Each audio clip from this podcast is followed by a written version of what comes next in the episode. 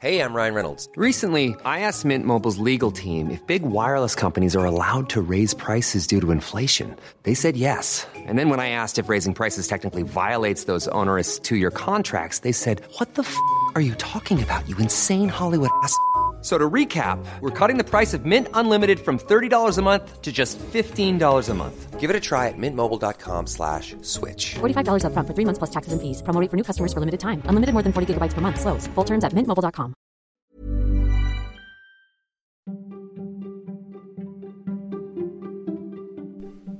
Välkommen till Nomofomo Daily, podden som ger dig trender och forskning som formar framtiden. Men även nyheter som du aldrig annars hade fått reda på, som att alfavargar i naturen, det är en myt. Nomofomo Daily släpps varje måndag till torsdag vid lunch. Se till att prenumerera på podden så att du inte missar några avsnitt.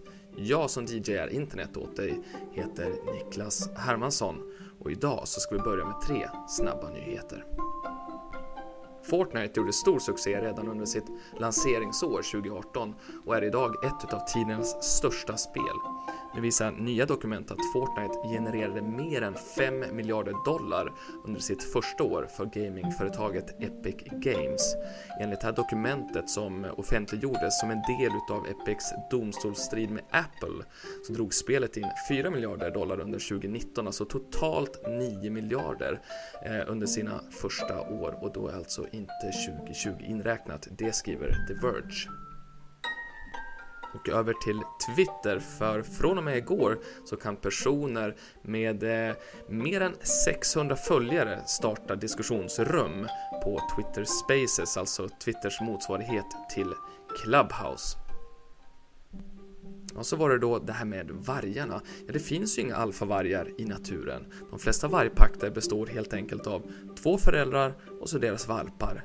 Det säger vargforskaren Barbara Zimmerman det här med att då kalla vargar för alfa och betadjur, ja, det kommer från forskning om vargar i fångenskap, säger Barbara Zimmerman. Hon syftar då på Rudolf Schenkel som skrev om social struktur och kroppsspråk bland vargar 1947.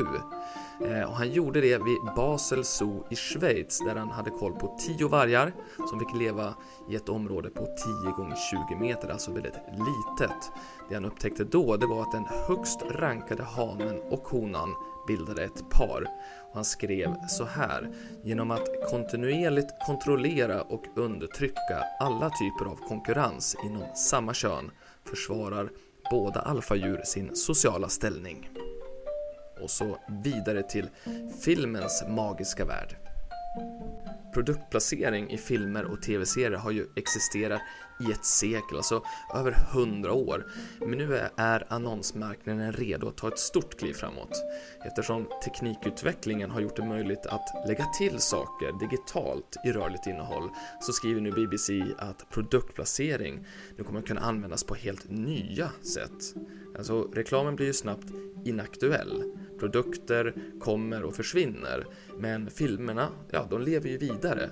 Särskilt i en värld där streamingtjänster som HBO och Netflix bygger på long tail konsumtion, alltså att det finns mycket innehåll som man ser över tid. Därför är det då rimligt att vi i framtiden kommer få se hur produktplaceringen dels tar sig in i tidigare reklamfria filmer, klassiker, men även hur reklam kan bytas ut för att ständigt visa aktuella produkter och budskap. Och då ska vi ta oss från Hollywood till New York där New York Times rapporterar att en ny studie visar att MDMA, alltså känd som ecstasy eller molly, kan lindra posttraumatisk stressstörning när det används tillsammans med samtalsterapi. Det var 90 personer som deltog i den här nya studien som förväntas publiceras senare i maj i Nature Medicine. Och de som då fick MDMA under behandlingen, de ansåg sig ha betydligt lindrigare symptom än vad de som fick inaktiv placebo. Och två månader efter behandlingen, så utav de som då fick MDMA, så var det 67% som inte längre fick den här diagnosen då, PTSD. Jämfört med de som i, var i, fick placebo så var det bara 32% som hade blivit av med den diagnosen. Vidare kan man ju då tillägga att MDMA gav inga allvarliga biverkningar visade det sig. Eh, men innan det här då kan godkännas för terapeutisk användning så behöver man göra en till studie och eh, då så är det då med 100 personer denna gång och den pågår. Eh, men godkännande kan komma redan 2023 skriver New York Times.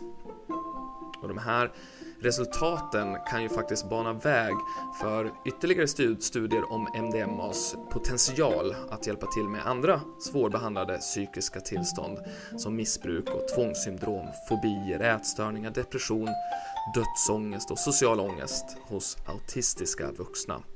Och forskarna inom psykisk hälsa säger att de här studierna också kan hjälpa till att uppmuntra till ytterligare forskning om andra förbjudna psykedeliska ämnen som LSD och meskalin.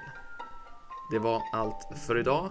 Du har lyssnat på en podcast från Nomofomo, No More Fear of Missing Out. Om du vill ha stenkoll på vart världen är på väg så rekommenderar jag dig att följa vårt nyhetsbrev Nomofomo Insights. Det är som Omni fast lite smartare som journalisten och programledaren Jannik Svensson en gång sa.